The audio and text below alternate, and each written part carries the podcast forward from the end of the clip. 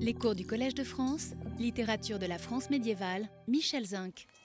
Les sermones vulgares ad status de Jacques de Vitry, dont nous avons commencé à parler la dernière fois, sont, nous le disions, vulgares, vulgaires, non pas parce qu'ils sont en langue vulgaire, puisqu'ils sont en latin, mais précisément parce qu'ils sont ad status, adressés aux divers États du monde.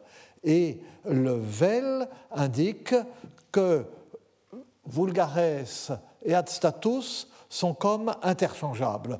Ce sont des sermons qui s'adressent à tous, non pas pris un par un, chacun ne s'adresse pas à tous, mais euh, puisque chacun s'adresse à une catégorie particulière, mais ils s'adressent à tous si on les considère comme un ensemble, si on considère leur collection tout entière.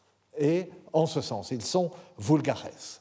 Et du coup, nous ne nous étonnons pas qu'une euh, collection de sermons qui porte ce titre soit précédée d'un prologue, un prologue didactique, puisque Jacques de Vitry d'abord est un grand personnage, est très, est très réputé comme prédicateur, rassemble ses collections de sermons euh, au soir de sa vie, un long prologue fondé sur l'opposition euh, paulinienne entre, tiré de, de la première épître aux Corinthiens, entre le lait, seul aliment digeste pour les enfants dans la, euh, pour ceux qui sont encore des enfants dans la foi, et la nourriture solide de ceux qui sont avancés dans la vie spirituelle et qui peuvent la supporter et euh, la digérer.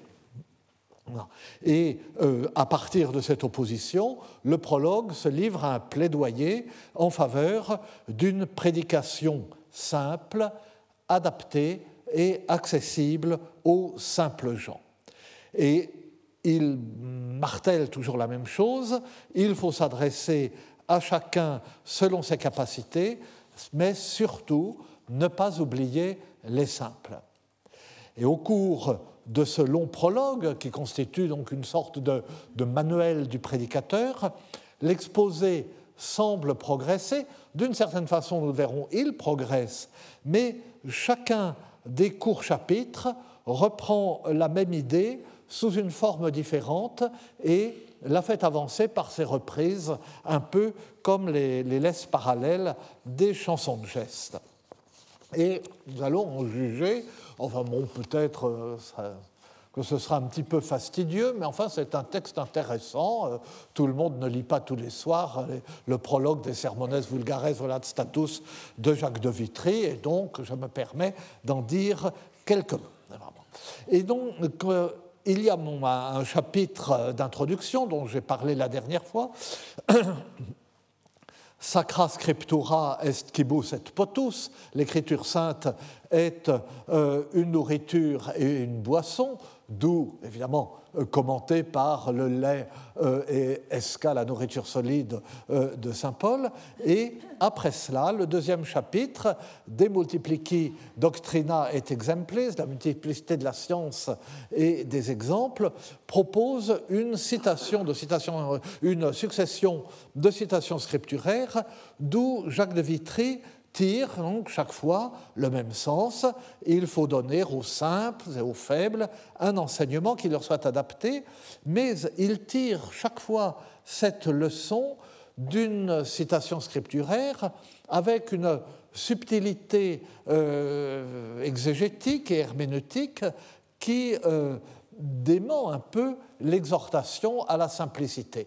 Et enfin, si je peux euh, euh, anticiper sur ma conclusion pour des raisons pédagogiques et au détriment du suspens, euh, c'est cette constatation au fil de notre lecture qui va nous amener à nous interroger sur ce qu'est vraiment cette prédication simple au simple. Donc, vous voyez, attendez, il faut que j'y parvienne, c'est. Euh, euh, que je refais ce qu'on a déjà vu, je suis. Oui.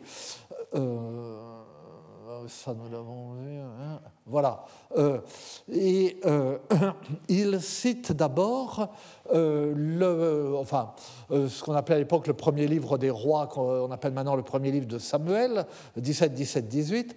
Et Jessé, le père de David, dit à son fils, le jeune David, donc qui est le plus jeune des frères, de prendre de la farine d'orge, de la polenta, des pains et des morceaux de fromage et de les porter à ses frères. Et voyez comment il commente la citation per polentam de qua pultation parvulis intelligitur simplex doctrina, per panes, etc., par la farine d'orge avec laquelle on fait de la bouillie pour les petits-enfants il faut entendre la science simple, par les pains, la science consistante qui convient aux adultes, par les fromages moulés, les exemples de bonnes résolutions menées jusqu'à leur terme, qui sont le lot des parfaits. Donc, on voit avec euh, une catégorie supplémentaire, avec un, de petits raffinements supplémentaires, mais enfin qui ne. Euh, n'approfondissent pas la pensée, euh, on est dans la distinction habituelle, on voit une reprise de la distinction habituelle qui court de euh, Saint Paul à Saint Bernard, puisque nous avions vu que le début des Sermones Antica reprend la même distinction, mais dans un sens inverse. Alors donc, il commence son chapitre par euh, cette citation, et puis il cite euh, ensuite, Deutéronome 32, 13, 14, c'est-à-dire le cantique de Moïse. Et euh, dans ce cantique, il est dit que Dieu a installé son peuple sur les hauteurs de la terre et lui fait goûter le miel du rocher, le beurre du troupeau et le lait des brebis. Alors, le miel et le beurre, c'est euh, ce dont les saints docteurs nourrissent les savants et les forts, et le lait des brebis, c'est euh, la nourriture des faibles. Et alors, là encore, par association, il cherche des citations où il y a de la nourriture et euh, puisque la distinction de Saint Paul, c'est le lait et la nourriture solide, et il enchaîne ses citations de nourriture en reprenant le euh, même principe euh, d'interprétation. Alors, de même, il dit, hein, dans euh, les saints docteurs, appellent les ignorants et les simples, rudes et simplices, à consommer des légumes avec amour, dit-il, olira cum caritate. Et pourquoi consommer des légumes avec amour? Parce que c'est une référence implicite à une citation du livre des Proverbes, Proverbe 15-17, mieux vaut des légumes avec amour qu'un bœuf gras avec de la haine. Et, enfin, toujours dans ce même chapitre, il cite, euh, alors là, on, change de, type de, comparaison. Il cite euh, Ézéchiel 44, 17, 19, sont des versets qui spécifient que les prêtres revêtent des vêtements de lin à l'intérieur du sanctuaire, mais qu'ils reprennent des vêtements ordinaires quand ils sortent et qu'ils retournent auprès du peuple. Et alors, euh, il oppose la façon subtile de parler des choses divines, des vêtements de lin, à la façon dont il convient de parler au peuple. Ingredientes autem exterius ad populum plana et intelligibilia debent loqui, codest indui communibus et quotidianis indumentis, mais en sortant à l'extérieur, ils doivent tenir au peuple des propos simples et intelligibles, ce que dit le fait d'endosser les vêtements courants de tous les jours. Alors, il a sauté à ce moment-là des comparaisons, enfin des citations où, euh, qui parlent de nourriture et dont il peut tirer son idée toujours la même, euh, à une euh, citation d'Ézéchiel où il s'agit de vêtements. Mais du coup, il est chez Ézéchiel et il euh, termine son chapitre en, citant le début de la vision d'Ézéchiel, 1.19, où donc Ézéchiel voit le char, qui, les animaux qui tirent le char de Yahvé, et ces animaux parfois volent dans l'air et parfois marchent sur la terre. De même, les prédicateurs doivent avoir pour les uns un discours élevé, pour les autres un discours pédestre. Ah, alors donc il y a de l'élevé et du bas. Du coup, il Cela le fait penser à une autre citation où il y a de l'élevé et du bas. C'est le psaume 103, 8. Ascendunt montes et descendunt campi, les montagnes s'élèvent et les plaines s'abaissent. Le psaume dit en réalité que les eaux escaladent les montagnes et descendent dans les plaines. Sancti enim doctores aliquando se exhibent montes dum sapientiam locuntur interperfectos, aliquando se exhibent campos dum infirmis condescendentes, euh, condescendentes, je ferais mieux de ne pas faire le malin et de ne pas lire le latin, plané et aperte locuntur. En effet, les saints docteurs tantôt se montrent montagnes quand ils disent la sagesse parmi les parfaits, c'est une citation de la première épître aux Corinthiens, tantôt ils se montrent plaines quand descendant au niveau des faibles, ils parlent simplement et euh, clairement. Donc, euh, l'auteur, Jacques de Fitry, le prédicateur, c'est un sermon en fait, ce prologue, euh, dit toujours la même chose. Ah. Mais il le dit d'une façon qui correspond, euh, et ce qu'il dit est simple en fait, mais il le dit d'une façon compliquée si on veut, ou d'une façon qui correspond à la construction et au développement des sermons scolastiques. Euh, des, sermons universitaires, enfin par opposition, mais je reviendrai sur cette distinction tout à l'heure, aux sermons monastiques. Et euh, cette façon un petit peu pédante de euh, s'appuyer sur des citations scripturaires et de les enchaîner d'une façon qui paraisse naturelle. association d'idées, ou association de, euh, mots euh, ou association de thèmes traités dans euh, les différentes citations. Et alors, encore une fois, alors, bon, les chapitres suivants ne font que marteler ce thème, le répéter, le développer, en tirant les conséquences toujours en suivant la même méthode. Alors, bon, vite, le, troisième chapitre n'a que quelques lignes, pas? Et il se contente de tirer la leçon de nombre 10, 7, qui dit que le peuple doit être convoqué par le simple son des trompettes, simplex tubarum clangor. Ah, mais il y a le mot simplex, donc euh, ça prête au commentaire. Et puis, alors là, ça c'est une citation qui vient parfaitement dans un tel contexte et qui est même qui aurait pu lui suffire, c'est la, citation dans euh, Esdras 2, on dit maintenant de Néhémie, le 8.8, c'est un passage très fameux où Esdras rassemble tout le peuple et euh, lit pendant toute une journée euh, la loi de Moïse devant tout le peuple, pendant que les Lévites en font le commentaire. Legerunt in libro distincte et aperte at intelligendum. Ils lurent dans le livre de la loi distinctement et clairement de façon à ce qu'on comprenne, et euh, ils commentent multitudini enim verbum dei simpliciter et aperte praedicare debemus.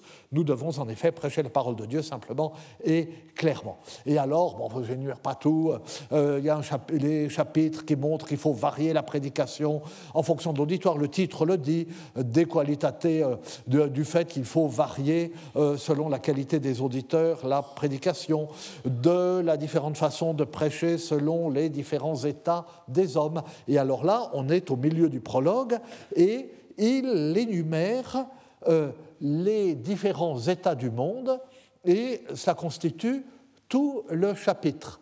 Et vous voyez, au début, première moitié du prologue, il faut adapter euh, la façon de prêcher, prêcher simplement.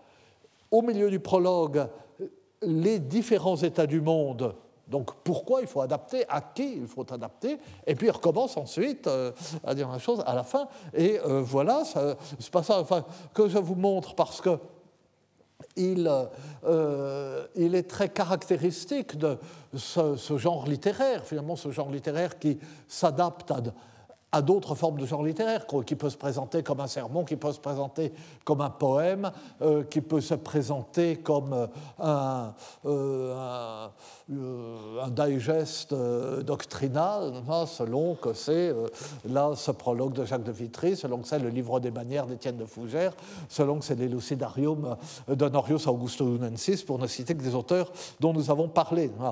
aliter aenim predicandum est majoribus, aliter mediocribus, aliter minoribus, aliter prelatis, aliter simplicibus, sacerdotibus, etc. Vous voyez, euh, il faut en effet prêcher autrement aux grands, autrement aux moyens, autrement aux petits, autrement aux prélats, autrement aux simples prêtres, autrement aux chanoines séculiers ou aux autres clercs, différemment aux universitaires, autrement aux moines blancs, autrement aux moines noirs.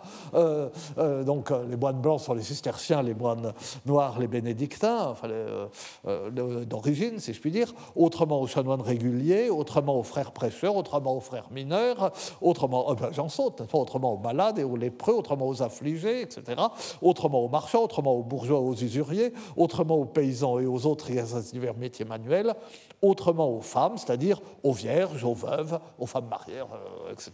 Et vous voyez, euh, j'en saute euh, les trois quarts. Alors, autrement, qu'est-ce que ça veut dire? Qu'est-ce qu'il faut moduler? Eh bien, il faut moduler selon l'auditoire à la fois la sévérité et la difficulté du propos. Vous voyez, jusque-là, euh, il ne parlait en fait que de la difficulté. Et là, il y a aussi la sévérité. Euh, et il y a un chapitre là-dessus euh, de la qualité de la façon de prêcher de façon indulgente ou sévère, des qualitate predicandi leviter ou elle aspéré, euh, rudes enim et neophytin non aspéré set suaviter sunt euh, tractandi.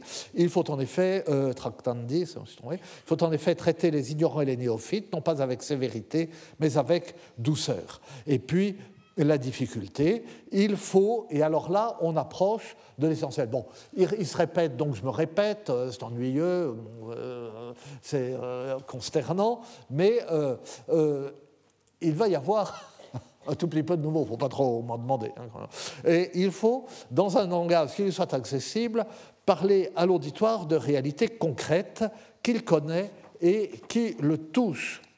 Quoi lui sunt proponenda in predicatione euh, Quel genre de propos faut-il proposer dans la prédication euh, Et voyez, et cette citation est importante.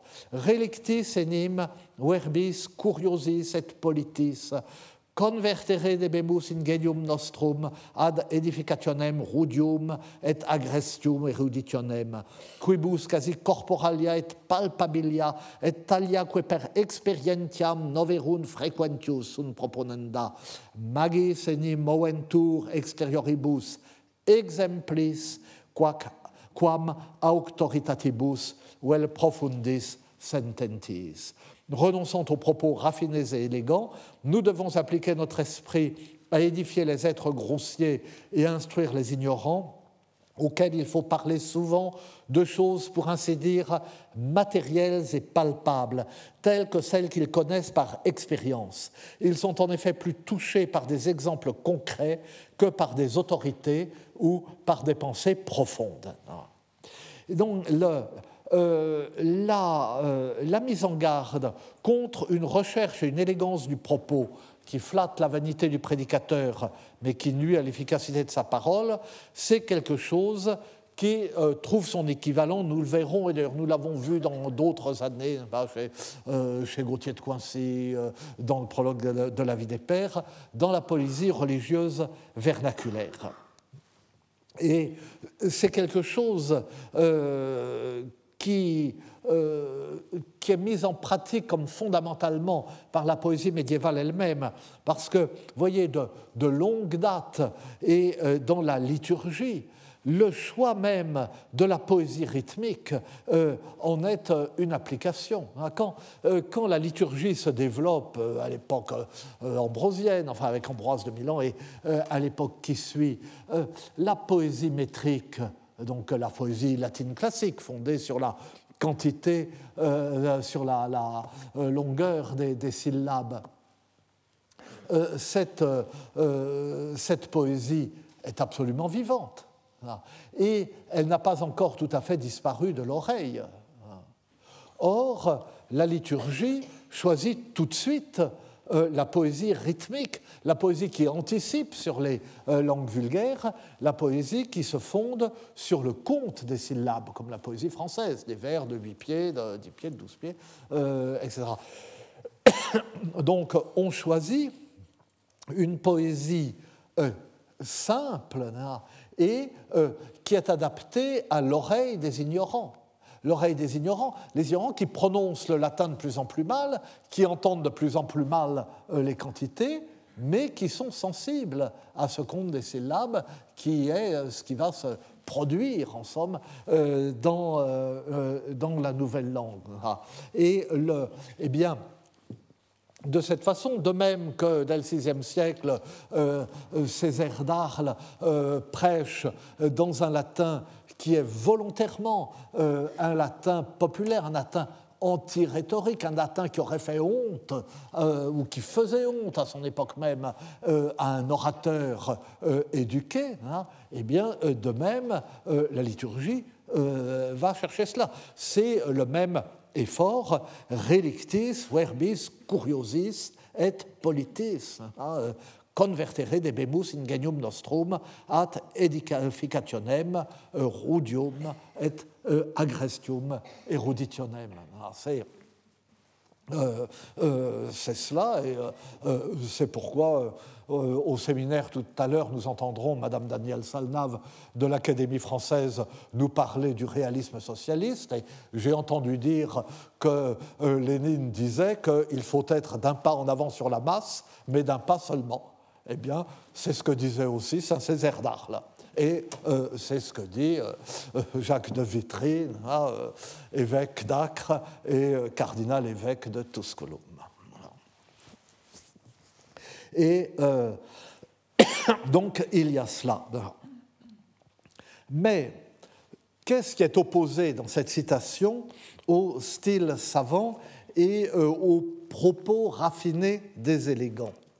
C'est, alors ce n'est pas comme dans ce que je viens de dire, euh, un type euh, stylistique, hein, de même que la poésie rythmique s'oppose à la poésie métrique, c'est euh, spécifiquement le recours à des exemples, le recours aux exemples. Non pas une pensée abstraite, mais des exemples.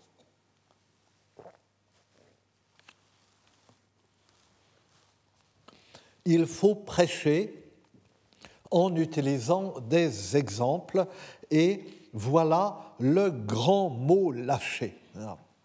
Les exemples, les exemples, nous le disons, nous, lorsque nous parlons de cette littérature et de cette prédication en latin, parce que c'est le mot latin qui est constamment employé, parce que l'exemplum est un, une sorte de, genre littéraire, ou de, même qu'il y a des sciences auxiliaires de l'histoire, un genre littéraire auxiliaire de la prédication, hein, qui euh, a une importance immense euh, à euh, cette époque. Les exemples, ces anecdotes, ces petits récits que les prédicateurs inséraient dans leurs sermons pour les rendre plus vivants. Ça se fait encore. Euh, un jeune me disait encore la semaine dernière. Euh, et euh, exemplum d'aujourd'hui. Euh, ces exemples-là qu'on réunissait en collection, hein, et en collection classée pour, ce que, pour que le, euh, euh, le, prêtre, le prédicateur qui préparait son sermon s'y retrouve. Alors on les classait par ordre alphabétique, quelquefois, mais plus souvent selon les vertus et les vices selon les sept dons du Saint-Esprit, euh, selon les vertus théologales de cardinal, enfin comme, comme vous voulez. Et donc pour qu'on puisse s'y retrouver au moment de préparer son sermon. Ces exemples-là dont nous connaissons des milliers, hein, des milliers. Hein. Euh, ces exemples-là qui sont une mine euh, pour l'anthropologie historique, pour l'étude des traditions folkloriques, pour la littérature, parce qu'on retrouve sous forme d'une anecdote de deux lignes euh, ce qui est le thème d'un épisode de roman, voire de, de tout un roman.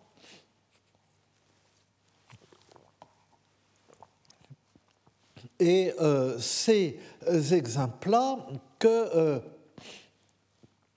qui ont justement euh, parce qu'ils euh, sont une mine pour l'anthropologie historique et euh, pour l'étude des traditions folkloriques, ont tellement intéressé depuis, enfin longtemps maintenant, depuis quelques décennies, les plus grands historiens du Moyen Âge.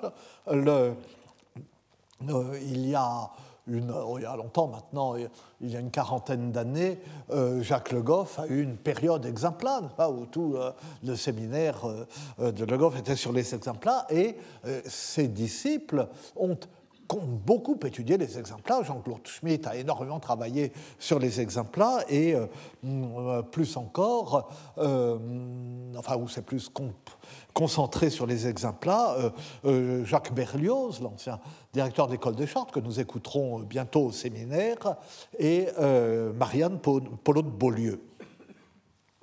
Et enfin, ces exemplaires qui sont si nombreux dans les sermons de Jacques de Vitry et qui ont largement contribué à sa gloire, presque trop, parce que on a étudié et édité même quelquefois les exemples de Jacques de Vitry euh, sans éditer l'ensemble de ses sermons. C'est pourquoi euh, euh, l'édition de, Jean Longère, dont je vous parlais la dernière fois et que j'utilise ici, est tellement importante, ce, ce premier volume de l'édition des Sermones Vulgares Velat Status.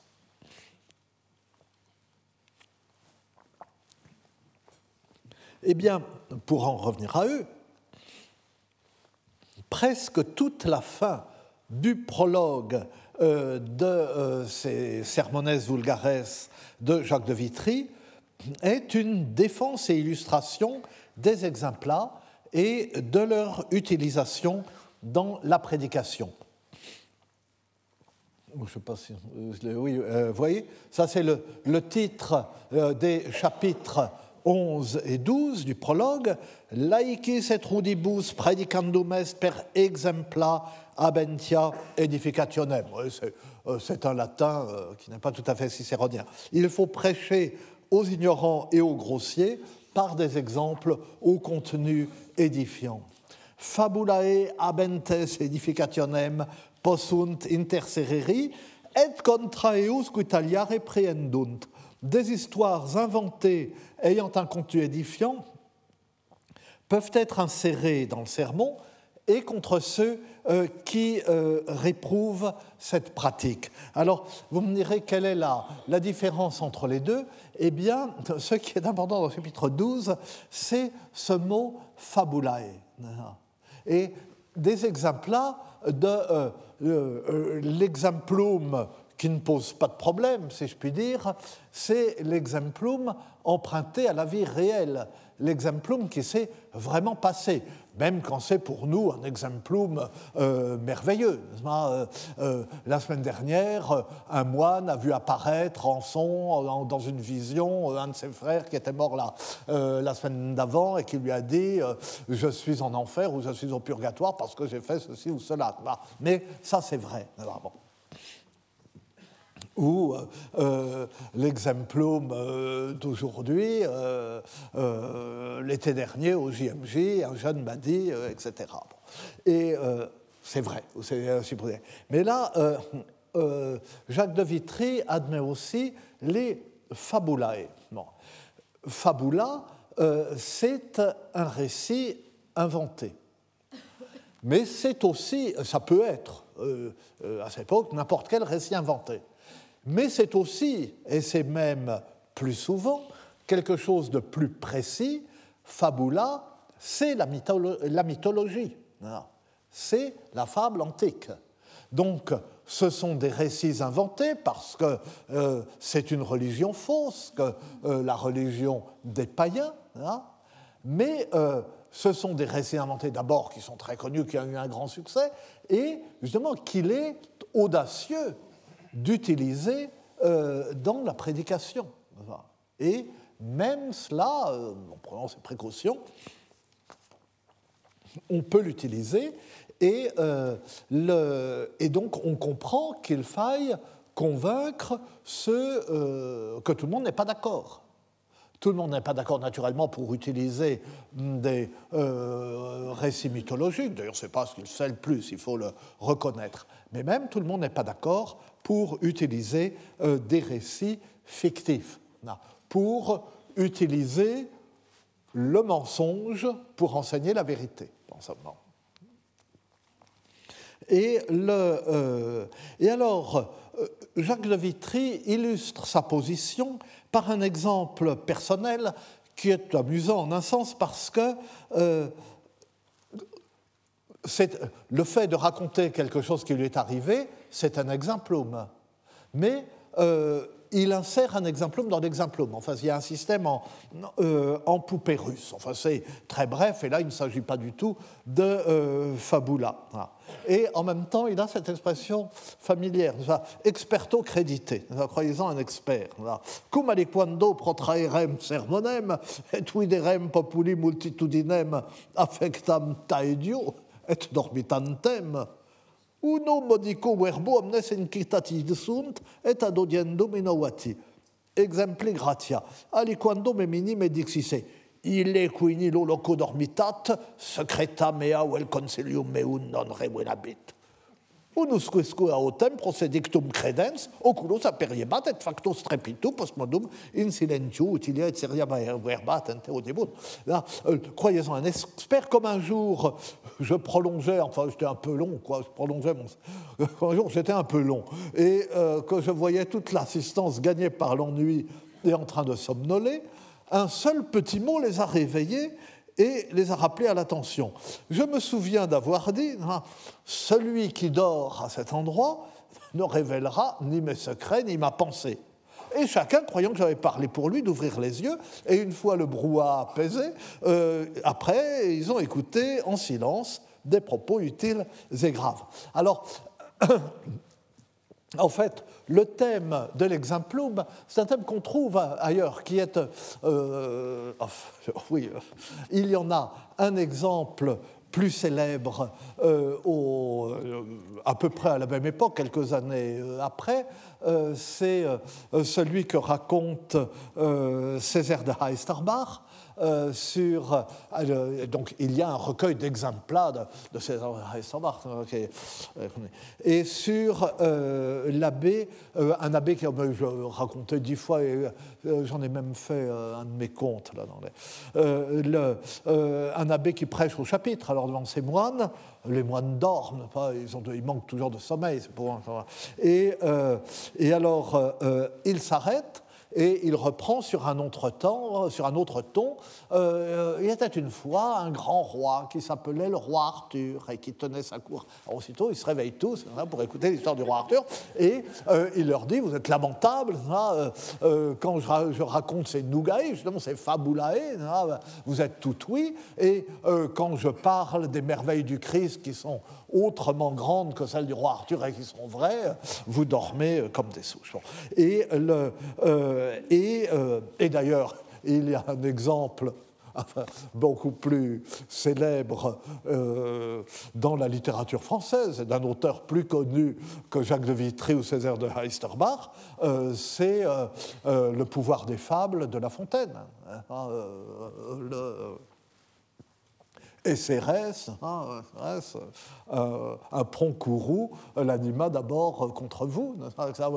Euh, euh, l'orateur à Athènes, à Athènes autrefois peuple vain et léger, l'orateur qui met en garde contre les dangers que présente Philippe de Macédoine, c'est de Mostène, et puis qui voit que les autres, qu'on ne l'écoute pas, qui s'interrompt, qui dit un jour, l'anguille, l'hirondelle et Cérès voyagent ensemble. Ça, il fallut traverser un fleuve, l'hirondelle vola, euh, le franchi en volant, l'anguille en nageant. Et Cérès, euh, demande le peuple, Cérès, un courroux, l'anima d'abord contre vous, vous intéressez à ces sottises, euh, vous feriez mieux de vous intéresser à Philippe. Enfin bon, tout le monde connaît ça par cœur.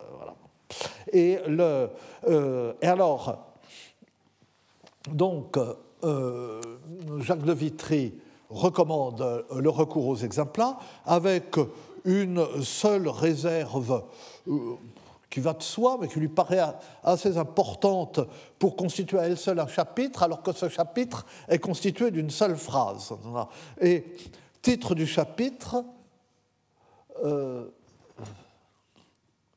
euh, non, euh, titre du chapitre Ascurilibus et obscenis cavuat predicator, que le prédicateur se garde des bouffonneries et des obscénités. Texte du chapitre Scuriliat amena aut obscena verba, ou el turpis sermo, exore predicatoris non procedant, que de la bouche du prédicateur ne sortent cependant ni mots bouffons ou obscènes, ni propos indécents. Fin du chapitre. Que l'enseignement dont un sermon est porteur soit rendu à la fois plus clair, plus frappant, plus attrayant pour les simples fidèles par le recours à des anecdotes, ça va de soi que ces anecdotes doivent rester convenables et ne pas braver l'honnêteté, ça va de soi aussi. Mais pour notre, le propos de ce cours, dont la fin ultime, tellement que ça apparaît pas tellement, mais enfin quand même, dont la fin ultime est l'art littéraire, il y a quelque chose d'essentiel et que je laisse pour l'instant en attente comme un jalon pour l'avenir. C'est l'idée que le récit est en lui-même une forme littéraire adaptée au simple, par opposition à l'analyse, à la démonstration, à l'exégèse, bien sûr, et même euh, à l'exhortation. Ce qui convient euh, au simple, ce, que, euh, ce qui convient au simple, même pour porter une pensée, parce que euh, il ne raconte pas pour raconter, c'est un prédicateur. Et, non, c'est bon. Ce qui convient au simple, même pour porter une pensée, c'est le récit. Et cette idée est en harmonie avec une constatation que nous euh, avons faite en, en commençant, que j'ai déjà faite d'autres fois, que euh, la, différence entre la syntaxe euh, spontanée, si on peut dire, de la langue vernaculaire romane et euh, la syntaxe spontanée, si je puis dire, du latin classique. La syntaxe romane, ou là, du français par exemple, c'est spontanément une syntaxe de l'enchaînement et du récit, une syntaxe de la copule. Et le, euh, tandis que euh, la syntaxe latine classique est une syntaxe de l'emboîtement, de euh, la subordination, hein, de la phrase qui commence, qui s'élève et qui retombe. Et on, voit, on voit que dans la littérature française du Moyen Âge, ou occitane, aussi bien en vers qu'en prose, il y a, euh, les phrases fonctionnent par euh, enchaînement de et, il y a un nombre de et euh, qu'on ne peut pas garder quand on traduit, par exemple. Il y en a trop, c'est insupportable et ça ne devient pas clair. Mais il n'y a, a pas, ou presque pas, de ponctuation non plus dans, les, dans les manuscrits. Et le, enfin, un détail qu'on observe quand vous, si vous regardez une édition d'un texte littéraire en ancien français, très souvent, vous remarquez qu'il y a un usage beaucoup plus développé du point-virgule ou de deux points que chez n'importe quel euh, écrivain français euh, moderne, pas? Parce que cela traduit une, une sorte d'hésitation de l'éditeur du texte, l'éditeur moderne qui ponctue le texte, puisqu'il n'est pas ponctué dans le manuscrit, qui doit ponctuer et qui ne sait pas exactement où la phrase finit. Et qui a l'impression que si il met un point, c'est tout de même gênant parce qu'il y a un enchaînement trop fort à ce moment-là. Euh, euh, la phrase euh, ne, ne, s'arrête jamais, ou alors, ou alors c'est du Claude Simon. Et le. Et donc, bon, enfin, bon, moi je m'attarde sur là-dessus. Il, y a, il y a ce contraste et la, donc la, la syntaxe de la langue vulgaire est spontanément une syntaxe qui se prête au récit parce que c'est une syntaxe de l'enchaînement. Et donc, les, ceux dont c'est la langue ou l'unique langue, hein, sont comme disposés par la langue à écouter des récits. Et en même temps, le récit peut être chargé, est chargé de beaucoup de choses autant dans l'ordre de la pensée que pour le reste. Rien n'est plus subtil, rien n'est plus aisément chargé euh, d'implication dans le non-dit, si je puis dire, qu'un récit ou qu'un conte. Et la question des exemples-là pose la question du récit comme art littéraire complexe pour les simples. Le, euh, Ceux qui n'ont pas reçu d'éducation ne savent pas le latin, donc ils ne peuvent pas écouter euh, un sermon en latin, et ils ont du mal à suivre euh, cet enchaînement de la démonstration qui s'apprend avec le latin, ou ce que pratique, je vais y revenir, Jacques de Vitry lui-même, dans sa démonstration, des citations scripturaires, et puis euh, leurs commentaires, et puis on passe à une autre, euh, etc. En revanche, euh, ces mêmes personnes qui n'ont pas reçu d'éducation abstraite, mais qui vivent, qui baignent dans cette langue romane et qui bénéficient des production artistique de euh, cette langue romane, des chansons, euh, nous verrons d'ailleurs l'usage des chansons dans les sermons, euh, des, des, contes, des, des, récits, etc., eh bien, savent très bien spontanément, sans pouvoir l'analyser, le, verbaliser, comme nous disons aujourd'hui, mais savent très bien comprendre des nuances extrêmement profondes et subtiles dans, euh, dans ce euh, récit. Et, le, euh, et, donc la question des exemples pose, met le doigt sur cette fonction du récit dans une culture qui est réellement une culture populaire. Quant à la mise en garde contre l'obscénité, évidemment, elle va de soi mais elle renvoie aussi au fait précis que la forme littéraire du récit bref la plus répandue à l'époque de Jacques de Vitry, c'est le fabliau. Euh, Jacques de Vitry, c'est la grande époque du fabliau. Les, les, fabliaux ont connu un succès énorme entre l'extrême fin du XIIe siècle et euh, la fin du XIIIe, début du XIVe siècle. Puis après, on passe, enfin d'ailleurs, la, la, relation entre le fabliau et la nouvelle à l'italienne, si vous voulez, enfin, pose toutes sortes de, euh, de questions. Mais ces fabliaux sont des contes en vers relativement élaborés, dont un bon tiers est mais très remarquablement obscène. Enfin, même pour nous, si je puis dire. Et euh, donc, la mise en garde n'est pas inutile. Et au reste, l'exemplum ne pose pas seulement, euh, enfin pas au reste, c'est ce que je disais il y a un instant, euh, la question d'édification des simples, mais la question du récit comme forme de pensée. Ah, je ne suis pas capable de me hausser du col euh, jusqu'à me, référer à Ricoeur. Et euh, mais enfin, euh, enfin, je ne sais pas du tout qu'elle soit moins bien que Ricoeur, mais rappelez-vous ce, que, ce que Bernadette Bricou nous a dit ici même au séminaire il y a 15 jours de la fonction du conte, récit étiologique qui explique le monde, qui répond aux questions qu'il pose, à son énigme, à ses énigmes, récit euh, qui dit l'énigme de la conscience, récit qui, euh, à travers une histoire, permet de comprendre des, replis si, compliqués euh, de la conscience qu'on ne saurait pas les dénouer autrement.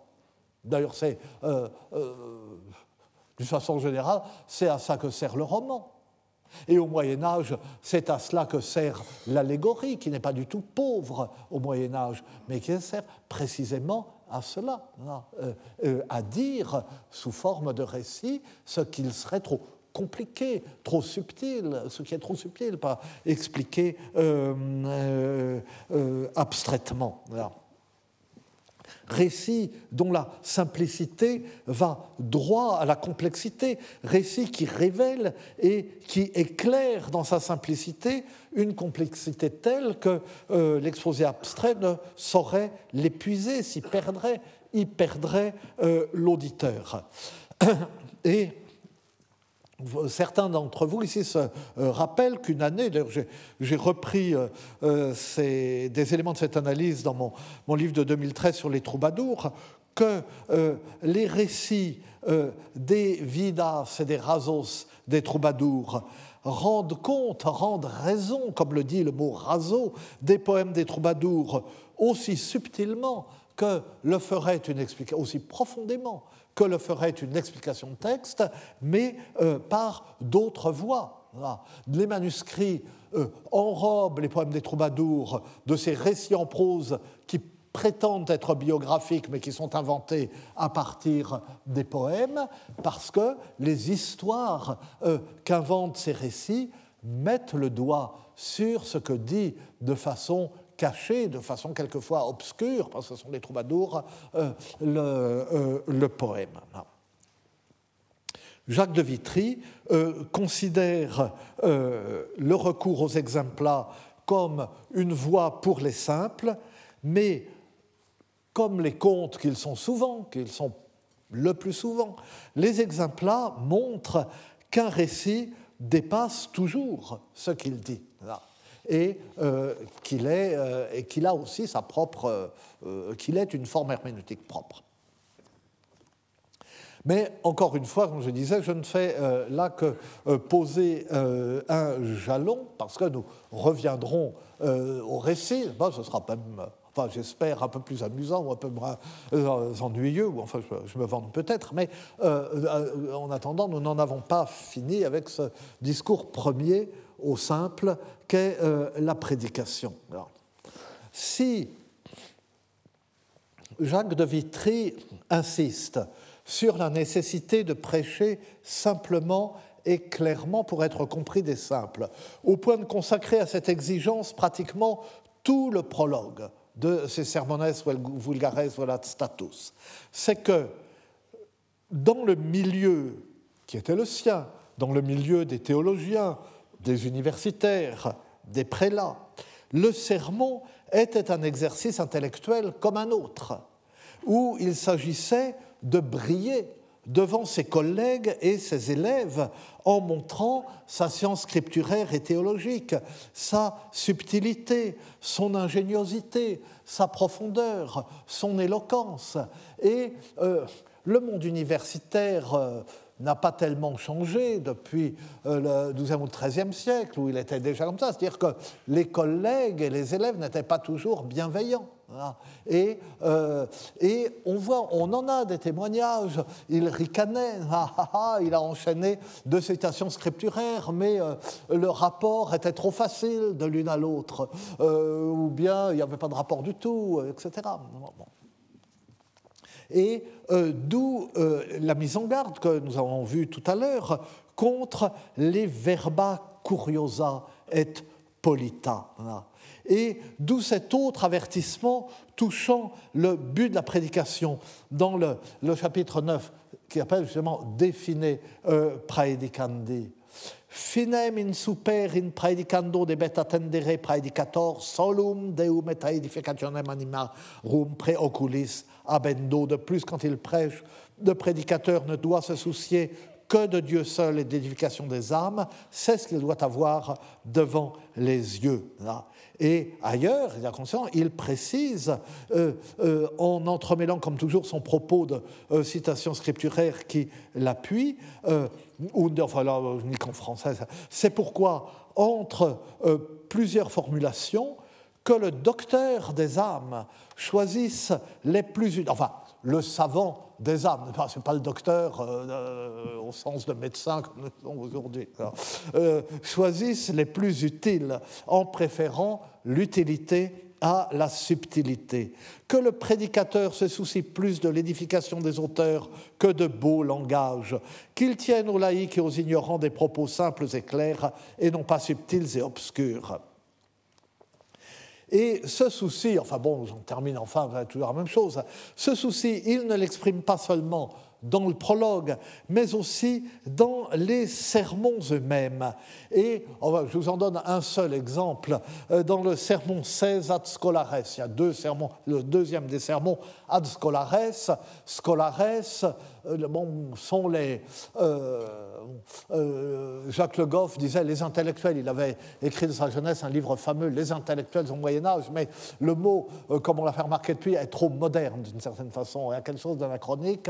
mon confrère et ami Jacques Verger dit les gens de savoir. Mais ad scolares, c'est aux universitaires, si on veut. Et euh, le thème euh, est euh, emprunté au livre de l'Exode, Exode 3, 21, 22, sur la façon dont les Hébreux dépouillent, volent ensemble les Égyptiens en partant. Enfin, plutôt Dieu donne l'ordre aux Hébreux de voler les Égyptiens avant de partir. Et le sermon se greffe sur la très célèbre interprétation que saint Augustin avait donnée de ce passage. Euh, Dieu euh, donc donne ses instructions à Moïse en vue de la sortie des Hébreux d'Égypte et il les invite à euh, spolier les écrits. Non, j'aurais dû le. Non, non, les Égyptiens de leur trésor cum egrediemini non exhibitis vacui, set postulabit mulier avicina sua et hospita, vasa gentea et aurea agvestes et spoliabitis Egyptum. Lorsque vous partirez, vous ne vous en irez pas les mains vides, mais la femme demandera à sa voisine et à celle qui séjourne dans sa maison des vases d'argent et d'or, des vêtements, et vous en dépouillerez les Égyptiens. Et alors, Augustin avait utilisé ce passage euh, euh, enfin, dans un débat extrêmement important et euh, qui a eu des, conséquences, enfin, non seulement sur la vie de l'Église, mais sur notre civilisation jusqu'à aujourd'hui. Ce débat, enfin, j'en ai, longuement parlé dans ce cours, mais il y a plus de 15 ans. Et, euh, mais enfin, euh, c'est le premier chapitre du livre. Enfin, je suis désolé de me citer idiot, mais au contraire, c'est par, euh, par humilité pour dire que je ne devrais pas me répéter. C'est dans Poésie et conversion au Moyen Âge, je l'avais commenté.